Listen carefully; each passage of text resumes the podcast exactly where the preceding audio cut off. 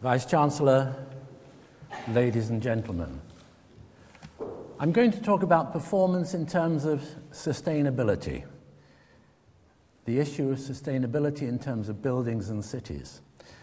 But I should make clear, perhaps, at the outset that as an architect, I can't separate performance in terms of a social agenda or the aesthetic dimension in the design of anything from performance in any other terms. So it's a holistic approach to design. I'm going to weave that into trends, private passions which touch my life as a designer, uh, and I have a fascination for artists who, by provocation or allegory, can raise our awareness of issues. And I introduce this really by a, a work by a past student of Oxford. Uh, and this, um, this work is a warehouse set in Kansas in real time of Kansas. It's in the wheat belt and it's a container. It contains black oil sticks, black oil. And the contents of this storage area will provide enough black oil to be able to coat this agricultural building. And that, the life of that oil, is the life anticipated by one estimate of the oil resources that we currently have. And when the oil is used up, and we can see this man painting, the total complex will be black in 30 years' time it will then expire after 24 hours. And the symbolism is that similarly, the agriculture will expire in the form that we know it because there will be no more fertilizers. Another artist, uh, young artist, two young artists, take the theme associated with oil in terms of climate change. And they see a world where London has adapted, I quote, because their text is part of the work, has adapted to rising water tables in radical ways. Managed flooding is now the name of the game, as is self sufficiency in food. Central London is a network of rice paddies, and Londoners' diet is largely rice based. If we uh, move across to the issue of energy, and we look at the disparity between the energy consumption in terms of advanced uh, societies as opposed to emerging societies. We look at America and Japan and Europe. And if we then couple that with another major issue, and that is the, um, the explosion of population, then what is interesting is the explosion of population occurs in those areas which currently consume the least area, the least energy. And in terms of Europe and Japan, it's a negative factor. The populations are actually shrinking. So there's a very close link between the energy that a society consumes and produces and the, uh, and the birth rate in terms of stabling populi- population growth. But there are also other vital links. What is, uh, in many ways, perhaps self evident is that those societies which consume high quantities of energy have the greatest life expectancy, the minimum uh, level of infant mortality, uh, the greatest political freedom, and the greatest level of, of enlightenment. So, if we examine in terms of India just some of these uh, relationships and trends, uh, one project which involved dropping uh, water, diverting a river, dropping it one kilometer, and producing local power in a rural area had the potential, has the potential um, as a pilot project to change the lifestyle of the young girls in the community who, instead of having to carry water because the, the power is there and the water is delivered at the source, so they're liberated in terms of being educated and schooled. The power also brings information through the medium of television to the family. But what starts off as a good news story is that through the medium of television, the family starts to discover that uh, in relative terms they're poor compared with their opposite numbers in the city because they can earn three times the amount in the city, except in one part of Mumbai, which is so prosperous that the wage disparity is a factor of 10. In other words, if they go to a, uh, a part of Mumbai, they will earn 10 times as much because it's that much more prosperous. Just to give an idea of the size of the project, this is Hyde Park, and if I superimpose the site in Mumbai on Hyde Park, um, and we go to the location, it's 175 hectares.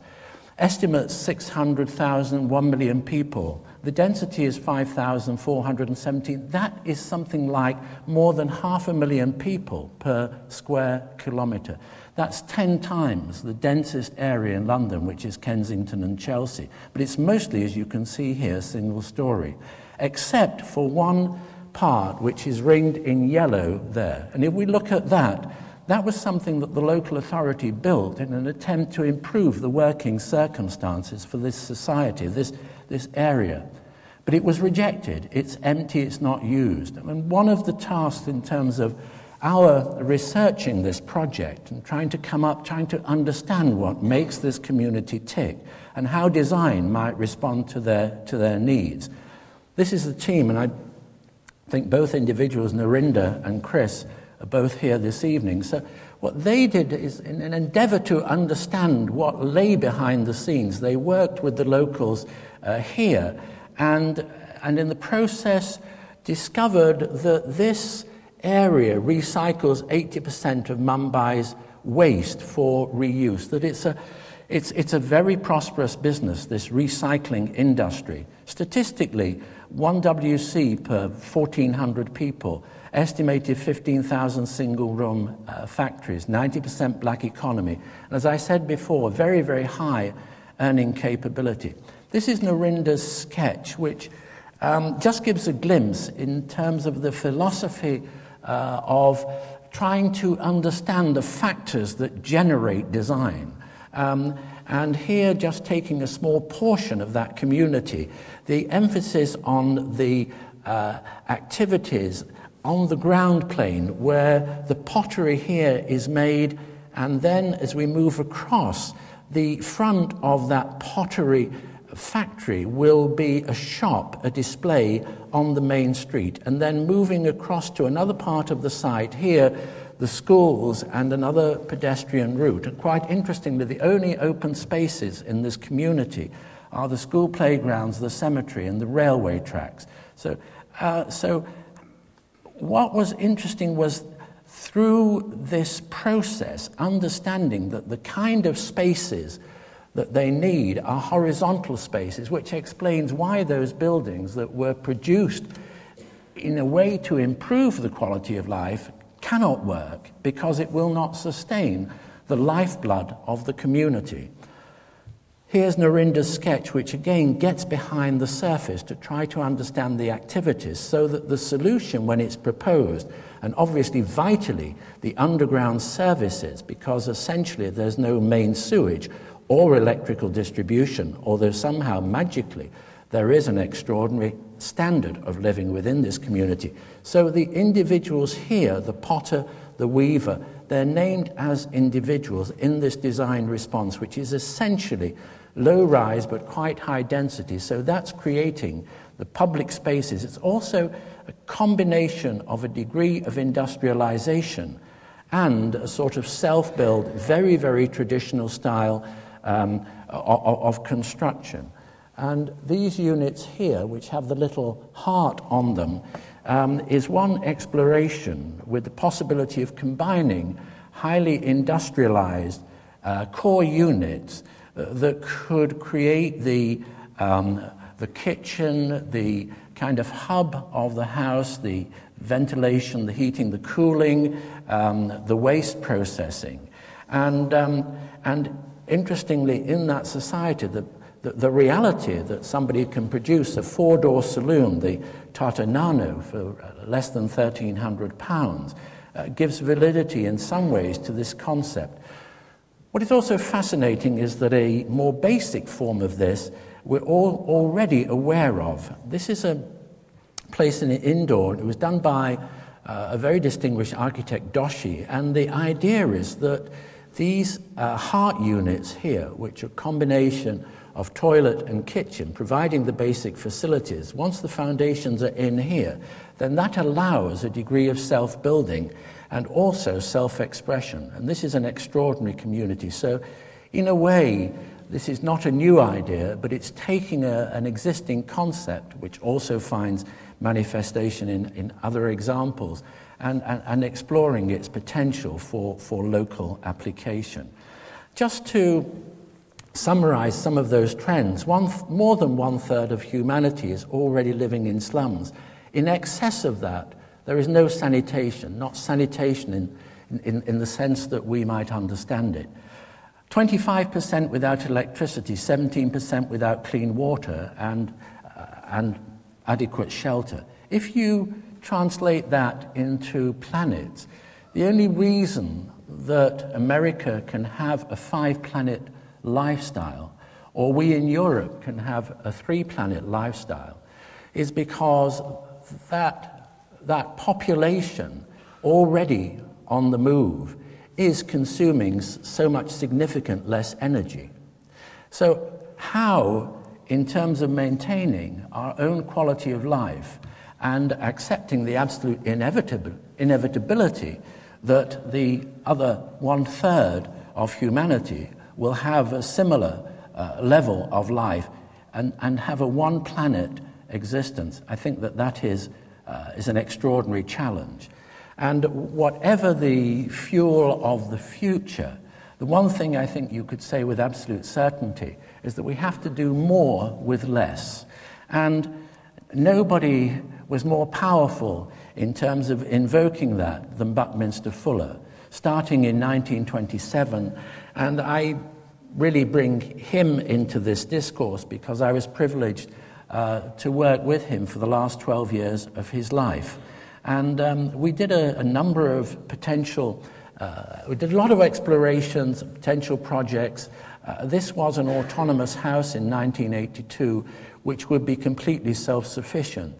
And it is interesting that if I go back to, um, to my own roots in terms of the early days of the, uh, of the practice, in this master plan for Gomera in 1975, I was quite intrigued just going through our archives to find that every aspect of the zero carbon, zero waste project, Masdar, which I'll conclude with this evening, is here in this, in this project. So, this interest in sustainability is something that is, in our terms, very long standing. I learnt a great deal more about Buckminster Fuller recently when, uh, in a kind of homage um, to Bucky, as he was affectionately known by most of us, um, recreated the car that he's designed between 1933 and 35. This is, three were made, and this is car number four. And in the process of doing this and going back into its history, it's an extraordinary vehicle uh, it was designed in conjunction with the yacht designer Starling Burgess, and it's a three wheel vehicle. It will turn in its own length, so it's very much adapted to, uh, to the city. And um, if one looks at the origins of the car, then it's very easy to see that the Ford sedan of that period really replicates the horse and buggy. And Bucky had a, a close relationship with his great friend Henry Ford, who was very sympathetic and said, You can have any Ford part at one third the cost. So when you look at the design of the Dymaxion, you realize that reversed, it has the identical power unit transmission. Indeed, all the components, the wheels, the steering wheel. But the reality is that the Dymaxion is three times the volume, so it can take up to 11 people. It is the people mover, decades ahead of its time. At an age when people were not worried about how much fuel or gasoline a car would consume, it was half the fuel consumption and significantly faster because of its streamlined form. So, this whole thing of, of more with less, I remember Bucky saying, you know, compare the Great Atlantic Cable in the 19th century, which, uh, which was buried on the seabed. And he invoked the example of the satellite, two tons compared with 4,200 eight words a minute in the past, 60 million words uh, a minute, here through the satellite and with the example of the iPhone. Or compare the computer, the, uh, this extraordinary computer, groundbreaking, shattering in 1946, weighing 30 tons. Compare that with an iPad, which is 680 grams, 4 million percent reduction and an increase in performance from 385 to 21 billion. I mean, a 5.6 billion percent increase. Or one of my own passions, which is cycling, and just comparing the Tour de France uh, of 1903 with the most recent. And here, interestingly, the dramatic increase in performance is less about the bicycle itself, even though the bicycle is one third the weight. It's very much about aerodynamics. It's about the way that the team works together. And um, I have another private passion, which is cross country skiing. And what I never see in terms of a cross country marathon, which I do every year, is this aerial view. And if you zoom in, you realize that given a headwind, headwind across a frozen uh, lake, that just like migrating birds, the pack assumes a streamlined form. And, um, and when that race takes you through a village, um, you suddenly realize there is no headwind, that those designers uh, of the houses and of the community had created a microclimate and buildings which, um, with, in an age before any, um, any uh, technology in the way that we know it, but wor- working in a very sophisticated way with the technology of their times, created highly insulated buildings, uh, splayed windows, which, in, quite interestingly, were the source of inspiration for Le Corbusier and the Ronchamp Chapel. So these buildings, again, like buildings in the desert that I'll be showing uh, shortly. Um, performance, again, in terms of something that uh, has captivated me, and I have many hundreds of hours flying high performance sailplanes, which, um, which are powered by rising currents of air called thermals, in the same way that soaring birds migrating, and I've occasionally found myself sharing the same uh, going round in circles and, uh, and, and, seeing one of these huge birds sort of uh, sharing the same thermal. Quite interestingly, the performance of, um, of a sailplane is, is higher than these, these, these birds, although the birds have, as I'll describe in other ways, a superior intelligence. Um, for example, the glider will travel, if it has one kilometer of height, it will uh, in still air travels 60 kilometers, unlike this albatross going uh, 25 kilometers across. This has a lot of relevance to the design of buildings uh, moving towards sustainability. What it's really telling you about that bird is that its fuel, which is flapping the wing, or the aircraft, the aerotow that will pull the glider up before it starts its epic journey, sometimes a thousand kilometers, is using all the forces of nature, those rising currents of wind, tailwinds, working in formation to reduce the drag, just like those uh, skiers or cyclists, uh, slope soaring, really working with, with, with nature so that in the end they can achieve heroic performances with a minimum amount of energy. Uh, you can take that with this extraordinary bird, the bar tailed godwit, which travels non stop 11,000 kilometers. And just like the 747, when it's taking off, it's lumbering down its runway, very, very heavily laden. In the case of the bird, with fat, in the case of the 747, with kerosene. And they're both taking advantage of the tailwinds, uh, battering through headwinds to find those tailwinds. So, again, working with nature. And um, I'd like to just touch briefly on a project which brings together the subject of birds, of flight, and of culture, which was recently unveiled, last week in fact. And this is the National Museum, which is, um, uh, which is a testimony really to the founder of the Emirates, uh, Sheikh Zayed, and his. Um, almost like a first environmentalist, noted for greening the desert, but also his interest in the culture of the region, in particular uh, falconry. And, um, and we married that with the age old device of the wind tower, but really using the wind tower in reverse. And um, we use the wind tower in Masdar, but this is a century tradition where you build the tower because the air aloft, you'll catch a gentle breeze. The floor of the desert can be dead still. That breeze is pushed into this tower and it creates a cooling breeze which makes you feel much, much more comfortable in the heat. We've reversed that and we've created a tower which uses the thermal uh, of, of, of flight, and which, if you imagine these things here, they're catching the wind at the top, but they're using the wind to pull out the air and deliberately taking these aerodynamic sails high so that they will absorb the heat of the sun and they will create the warm air which will rise. And here in this simulation, you can see at the base of those towers, there are the galleries and air is pulled in. The air goes down through tubes below the level of the desert because below ground, like a cellar, it's cooler. So it cools the air which is pulled through. And there are different cycles one cycle for summer and one cycle for winter. So the expression is symbolic of flight, these wings, but it's also very much about sustainability and moving to a zero energy concept. Here we're looking at the interior. This is a simulation. Somewhere down on the left there, you'll see the sun coming up and going down. It's over a 22 hour cycle. So, very, very beautiful qualities of controlling that light. So, there's always this relationship of letting so much light to bring to life the display spaces uh, in the base of the building, the galleries that will tell the story of the background and the heritage. Um, and um, Again, I talked about the greening of the desert. The galleries are literally buried in a mound, and they're very much part of a garden. And this was an international competition.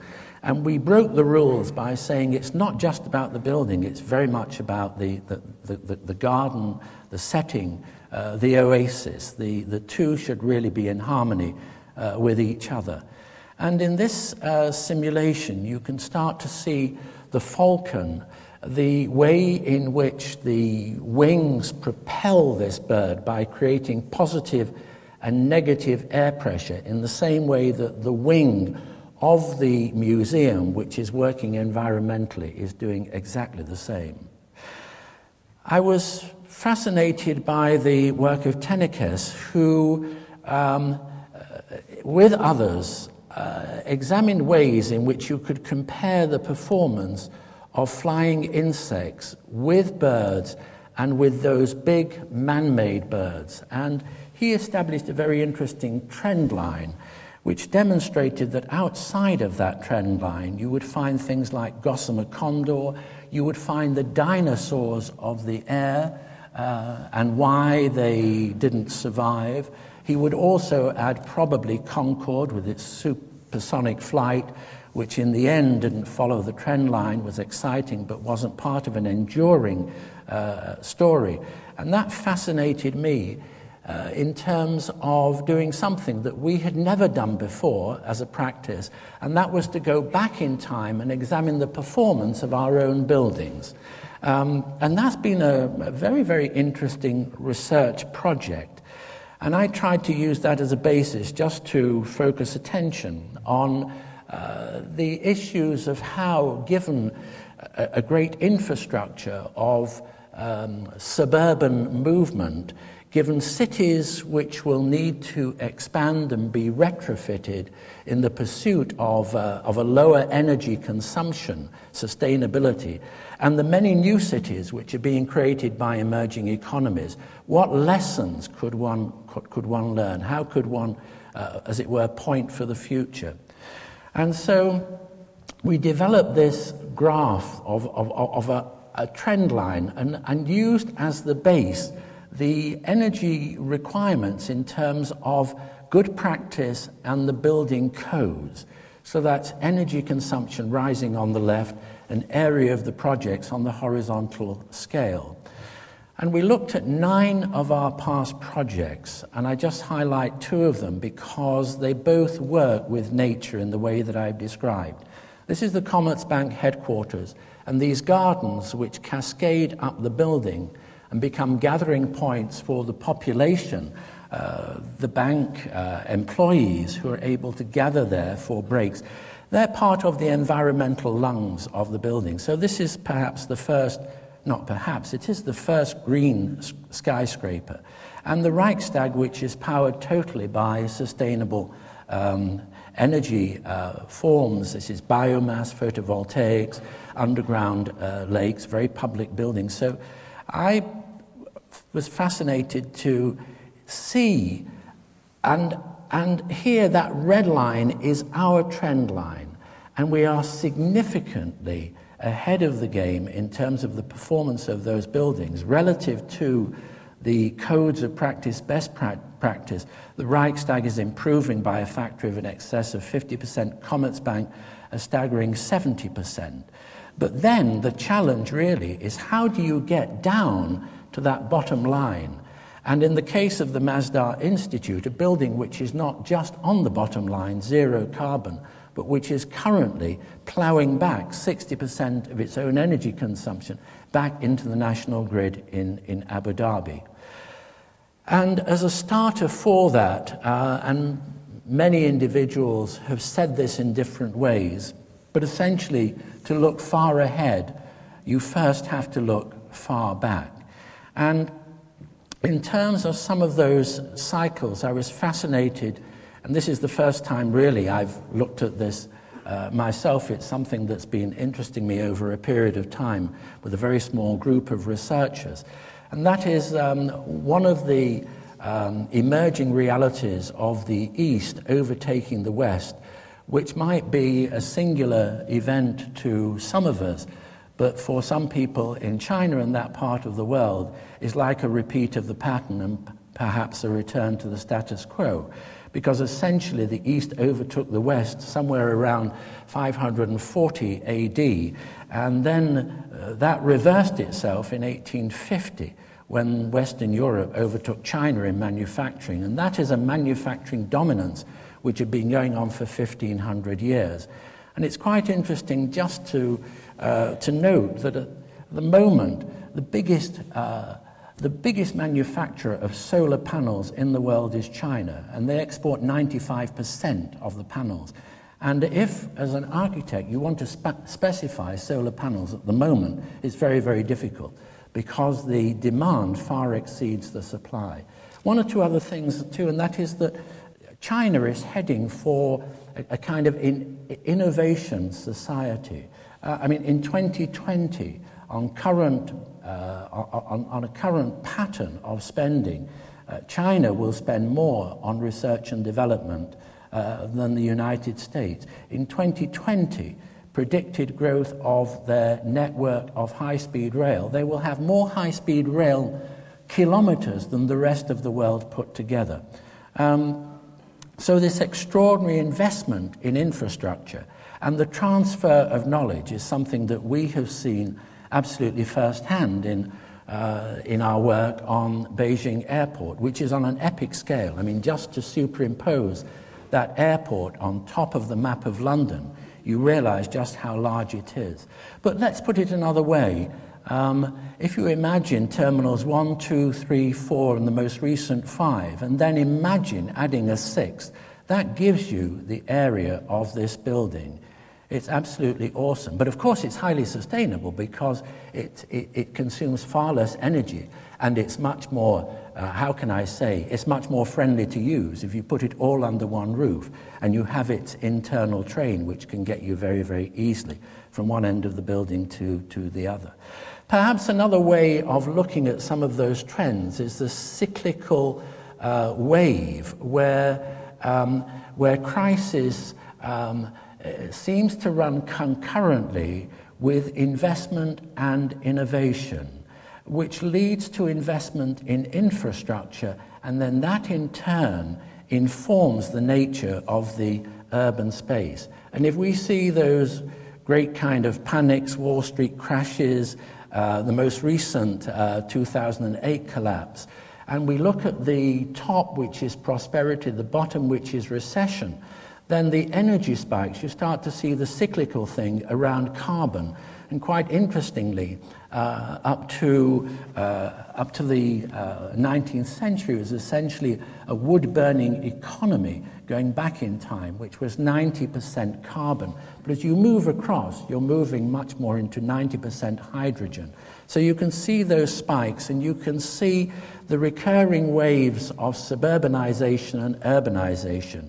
Um, and the way in which the innovations of the high speed train, the computers, the streamlined car, then you get into an explosion of roads, the rail uh, networks decline, whether that's Beeching here or the Highways Act of 1956 in the United States, which created this extraordinary 40,000 mile network of roads, and very, very similar patterns of the decline of the inner city and the encouragement of the suburbs coming from different uh, political systems in Europe from something much more socialist based and much more capitalist based in the United States, but the same effect. And we're now seeing through globalization the re emergence of the city. So in 2007, more people, that magic point where you cross the boundary, I think it was in May of that, of that year, where then more people were in cities than in the suburbs.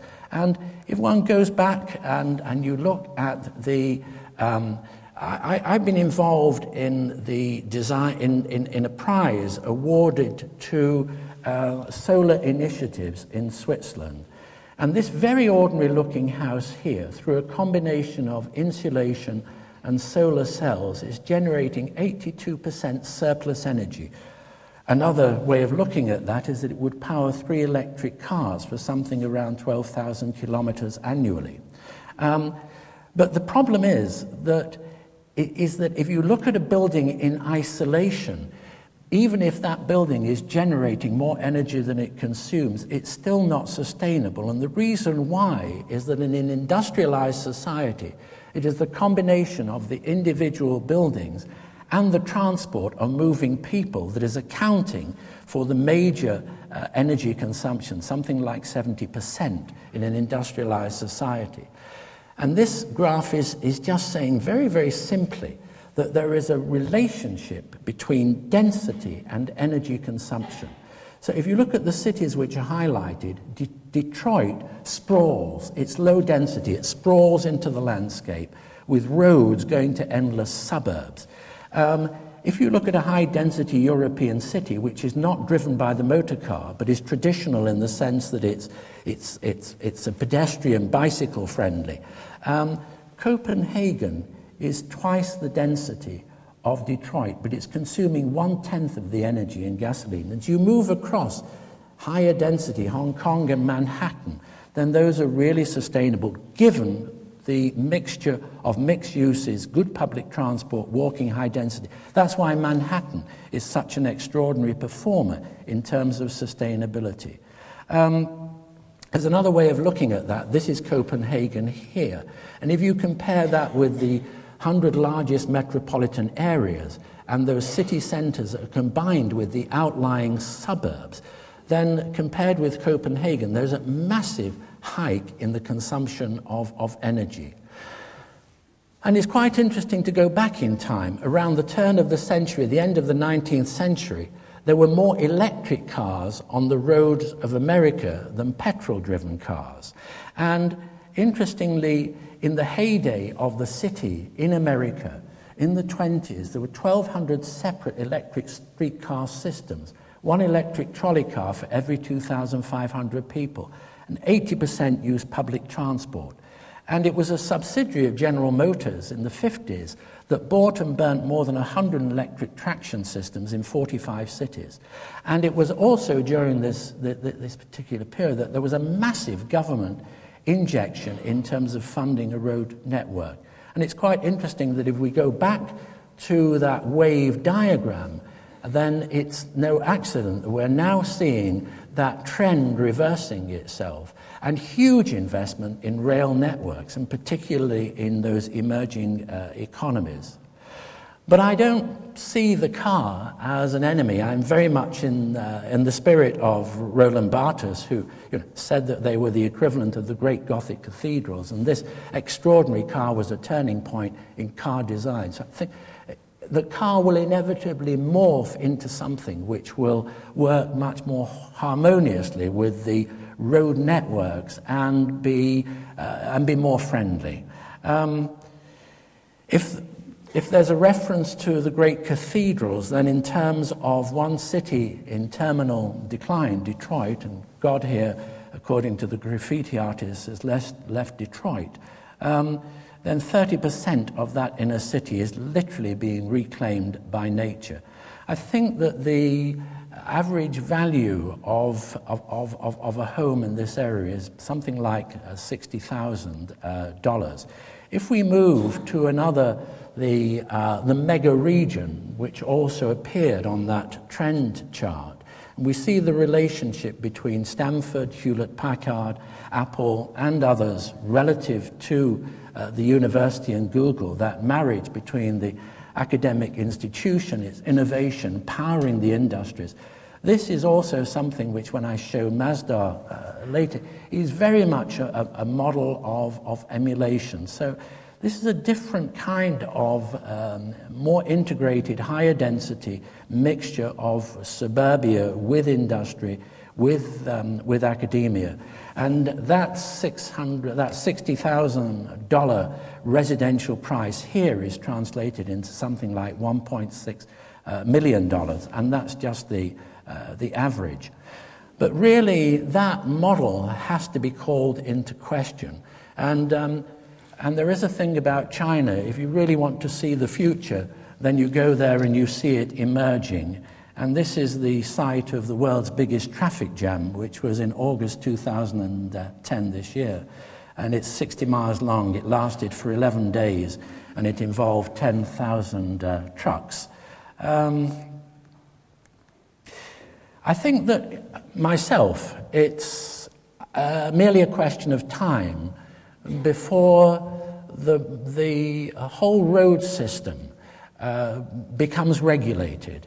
It's quite interesting that in terms of air traffic, when you had the explosion of mass air travel and you couple that on that uh, wavy line with the innovation of the computer and the jet engine, in the end, to be able to make those great circle routes work, you had to regulate it. So, so essentially, uh, it's a combination of the pilot doing what he's told by air traffic control and relying on the devices within the cockpit. And of course, interestingly, all the technology is already in the car. And when I put this together for the, for the first time to look at it, um, I opened the pages of the Herald Tribune of that day. And I was absolutely amazed to see this article, which I promptly cut out and introduced after that uh, image, where Google had test driven uh, seven cars a thousand miles without human intervention. And if you read this article, um, which goes on that with minimum overseeing 140,000, and this is a car, robot cars, um, with passengers negotiating to find you know, their way through uh, off the autoroute and finally weaving through all the traffic in, in, in, San Francisco. So I think that there will be a point in the same way that we might look back at our cities and say, could you believe it? There was, you know, open sewage in the streets once upon a time. I think that people will look back and say, you know, you'll never believe this, but people were hurtling along the motorways and they were actually in charge of the vehicles. No wonder they were all smashing into each other. And uh, so, so you, could, you could take the infrastructures that exist and you could really intensify it. You wouldn't be mindlessly building roads and you'd be getting much, much more, literally more mileage uh, out of it and greater safety. If that's one possibility around the suburban infrastructure, how do you look at expanding uh, an existing city? This is a project in Hong Kong, it's a competition, and it's generated by culture. And it's, a, again, it's an example of investment in infrastructure, in this case related to culture, uh, in an emerging East. Not that Hong Kong is emerging in that sense, it's emerged over a long period of time, but it is still an extraordinary growth story.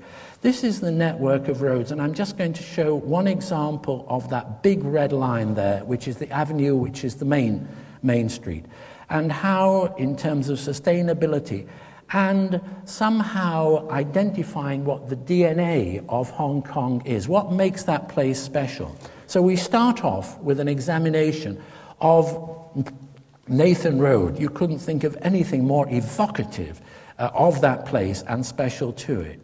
And then analyzing that in terms of what you perceive around the signs, um, the people, the traffic, uh, breaking that down, further analysis, uh, going behind those facades, finding that this is a layered uh, community, different from many other cities, that uh, that residential is sitting on top of offices, is sitting on top of retail, and using that as a basis to then generate a new design.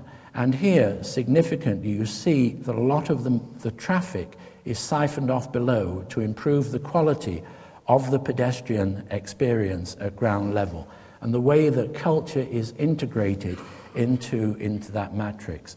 And this we developed as a sustainable model, many computer studies. And here you can see that the green of the traffic is below the level of the, of the pedestrians. Um, I come to Masdar itself and I describe the challenge of creating a zero waste, uh, zero uh, carbon community as the equivalent today of putting a man on the moon in the 60s. And there is quite an interesting ecological link because if Bucky Fuller was ahead of his time in terms of talking in 1951 about uh, spaceship Earth, um, then it was certainly the astronauts and their Russian equivalents, the cosmonauts, who really became the first environmentalists. And I remember with my colleague David Nelson, who's here, we went to uh, Energia, the uh, the people who put men in, in, space. And I think it was their view for the first time of the planet and its fragility uh, that in turn was responsible for, uh, indirectly, for that green uh, revolution, which is really, I think, uh, coming home. If we go to the desert, it's quite interesting that in the same way that penguins will huddle together for warmth, um, and I see that Stefan is grinning because that was Stefan's kind of thing about the penguins. But I've taken it up here with the camels because the camels huddle together to keep cool because the temperature of the camel, as you can see here, is significantly less than the desert, uh, which, is their, which is their environment.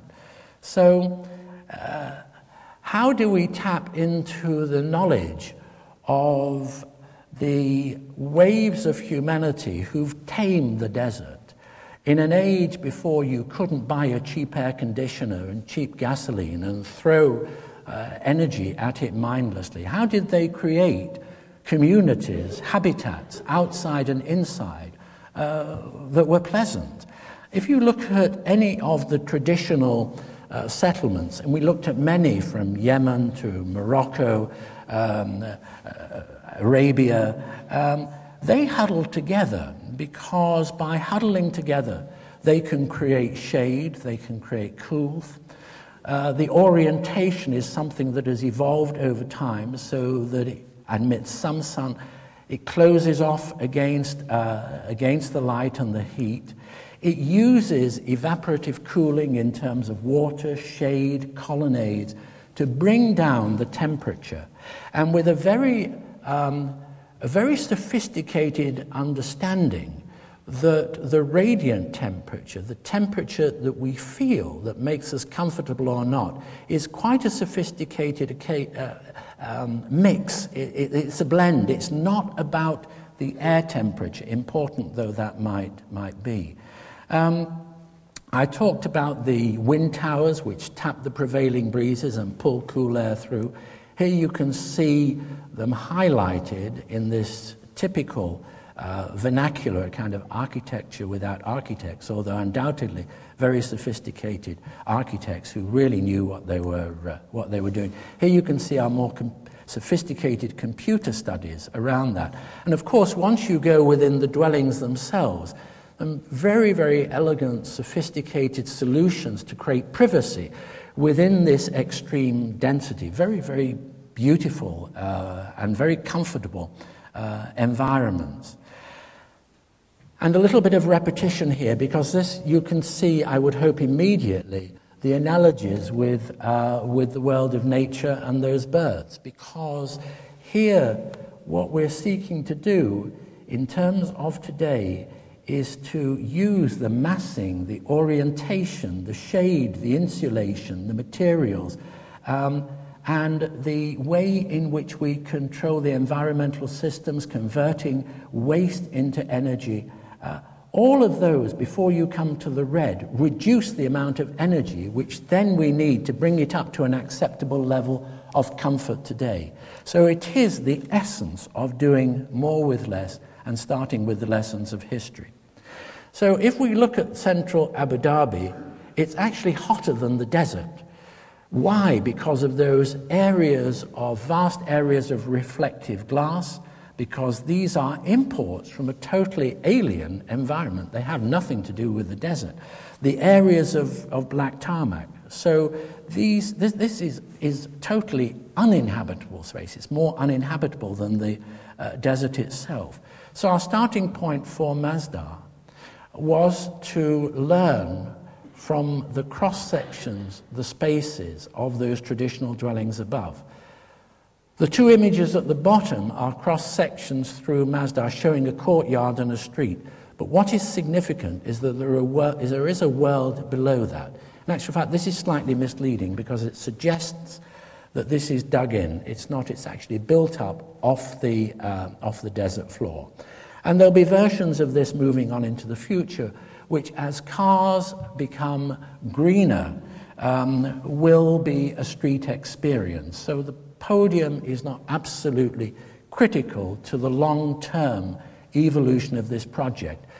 And I would stress, and I cannot stress too strongly, that Masdar is an experiment. It's an ongoing experiment. It's an experiment within an experiment because it creates a uh, an academic community around which a small mini city for 100,000 residents uh, grows. And the idea is that, is that it will be an incubator. It will, through innovation, create small enterprises, all in the pursuit of sustainability. And this is a long term project, so it's over a period of some 22 years, running up to 20, uh, 2018 and it is spawning pilot projects. Let's examine this. It is two walled cities, not walled in the sense of being compound, uh, compounds, because, um, because it's permeable uh, and it has a total cross section uh, of society, but walled in the sense that it's very compact and it's surrounded by areas which, as in the past, are about harvesting but not harvesting totally in terms of agriculture, but harvesting energy. The orientation is critical in terms of its um, northwest southeast orientation. The car, conventionally in blue here, is kept, the conventional car is kept on the edges. There is a public transport system, a tram, which weaves through it. And then in this first phase, one of the experiments is a robot car which has a certain familiar sound in terms of one of the predictions that I suggest in terms of the uh, robotic cars, which will um, be way beyond the experience of Masdar. Here you can see a cross section through one of those shaded uh, narrow streets and the world below with those uh, cars, the robot cars. And last week at the opening, I mean, we all went there in a little robot car, four, I mean, driverless, um, and um, and there is a community. I mean, it's a communi- community of 100 people. So it's already thriving with, with lively uh, research projects. It has, as I've described, the university commercial activities, residential, special economic zones, those incubators, the technology park, entertainment, leisure, hotels. Um, There is a green square or a park within one minute's walking distance. Those green spaces are very much about capturing the cool night winds and the warmer uh, desert winds uh, during the day. Um, and so it's very much about the environment. The first stage here, which is ringed there, um, is the result of a huge amount of modeling, wind tunnel models on the left, and a real, very large model on the right. Quite interesting, just as a totally unrelated aside, but going back to that investment in infrastructure, business, enterprise. This model, as you can see, very large. If you look closely at it, it's got every detail. It's got every tree, every car, it's got every courtyard. That needed to be made in a hurry. There was no model maker in the world who had the capability, the expertise to be able to make it in the time frame. The only model maker was in Japan. Uh, excuse me, was in China. Um, and because they had invested, and that is a model making company, five story building, totally, I mean, it's another kind of mini story in, in itself, but quite significant in the broader scheme of things. Standing back, here you can see the totality of the eventual Masdar, and you can see the harvesting areas around it, the, uh, the solar cells. The reason that it's developing 60% more energy, which currently is being fed back into, um, into the national grid, is because it is a solar farm. It's a 10 megawatt. There is already 100 megawatt farm now uh, under realization in, in Abu Dhabi. And um, this diagram tells you why uh, those uh, solar panels um, are there. If you take a convenient meter, either a meter cube of water and drop it as hydroelectric, or a meter square of land to develop biomass, or a meter square to put wind turbines on, then you can see that in terms of the yield per year in kilowatt hours, the PV solar cells, still in their infancy, are way, way ahead. I mean, um, the, uh, the nearest competitor is a wind turbine. And a wind turbine in an urban context is delivering virtually nothing, and there's no wind in the desert. And it's interesting, but nobody talks, when they talk about pollution, nobody talks about visual pollution with wind turbines and farms. And if you see some of the horror stories in Spain and elsewhere, I think that's another, that's another story which questions the, uh, the performance of, of, wind turbines. But um, the pilot projects are absolutely fascinating. I can't go through them all, but let's just look at geothermal. One of the projects underway is to take the technology which has been developed in that region for drilling into the desert floor to, to extract oil. Take that technology and you put boreholes down two kilometers, you'll be finding a water source at something like 90 degrees. So you've got a 25% temperature differential. You can convert that heat into cooling, and that's another source of, of power, completely untapped. I mean, Iceland is an economy which is totally proof against fossil fuels in the future because it is a hydrogen um, and geothermal uh, e- economy. And it was no accident that last week that the president of Iceland was there at the officiating uh, ceremony for, for Masdar. But it's not just about technical performance. Uh, I mean, it's very much about the cultural dimension. And here on that project, we've been working with an artist uh, skilled in interpreting the geometrical patterns behind uh, the traditional architecture of Islam.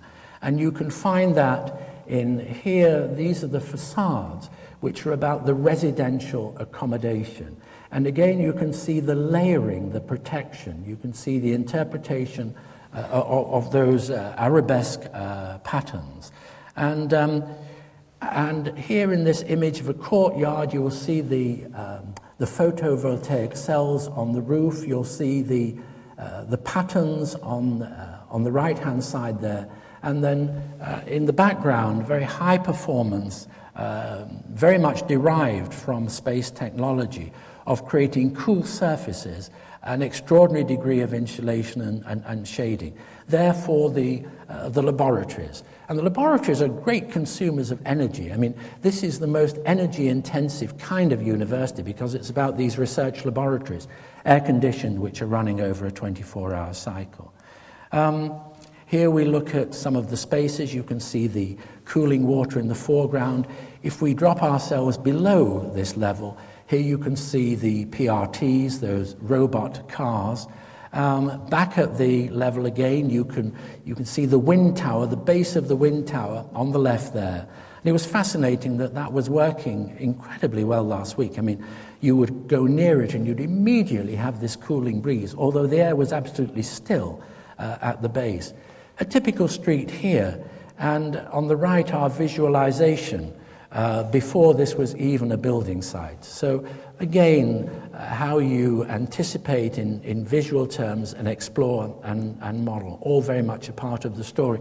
And the lobbies are also working ecologically and also giving you access and permeability from one part to the other. Of course, if you go behind that facade, then this is the kind of student room that you'll find.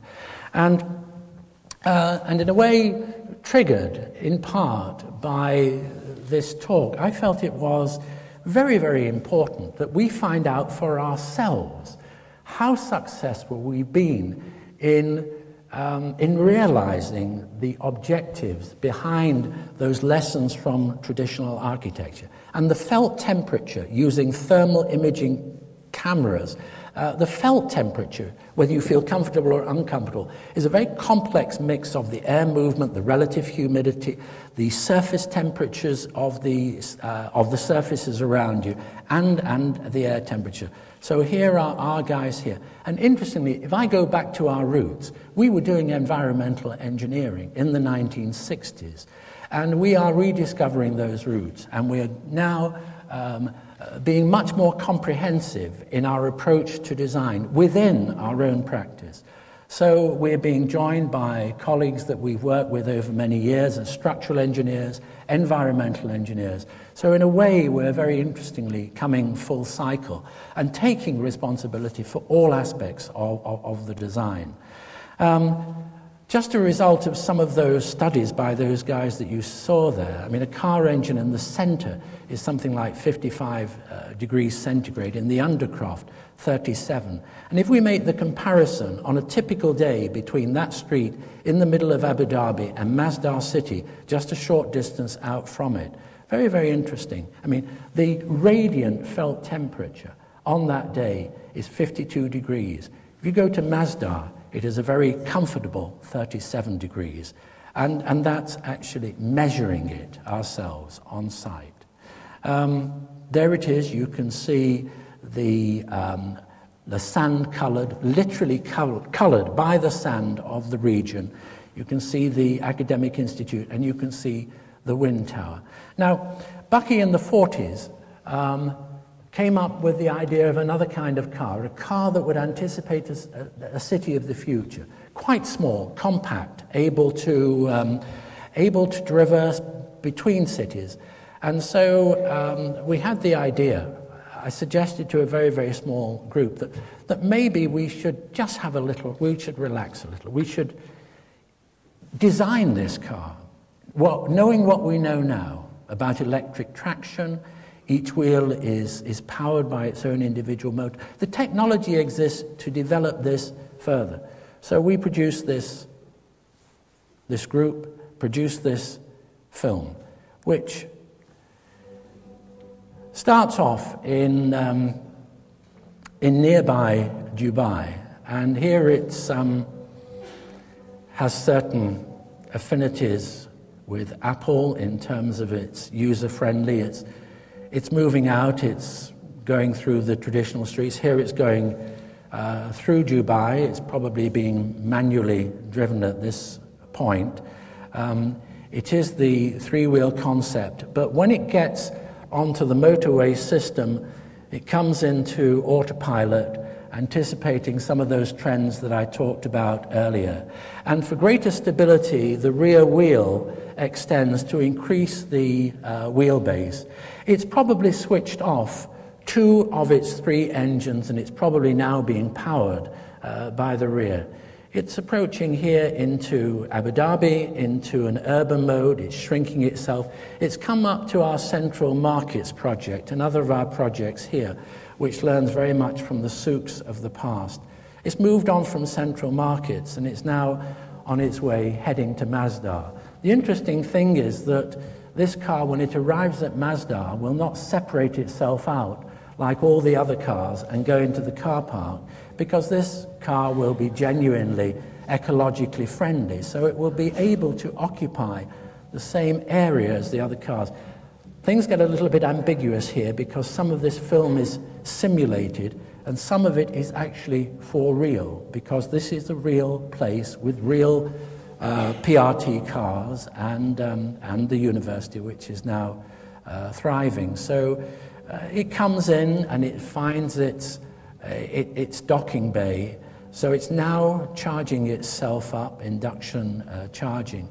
This is, that part was real there. That's the spiral staircase that takes you up to the uh, upper level, the shaded uh, street, moving along, seeing some of the spaces that I talked about coming inside the uh, student room here moving down one of those narrow uh, shaded uh, streets, and you can see the facade uh, of the laboratories, the, the institute. You see the wind tower here in the corner of that urban space. Moving across the Knowledge Center, we're now inside the Knowledge Center.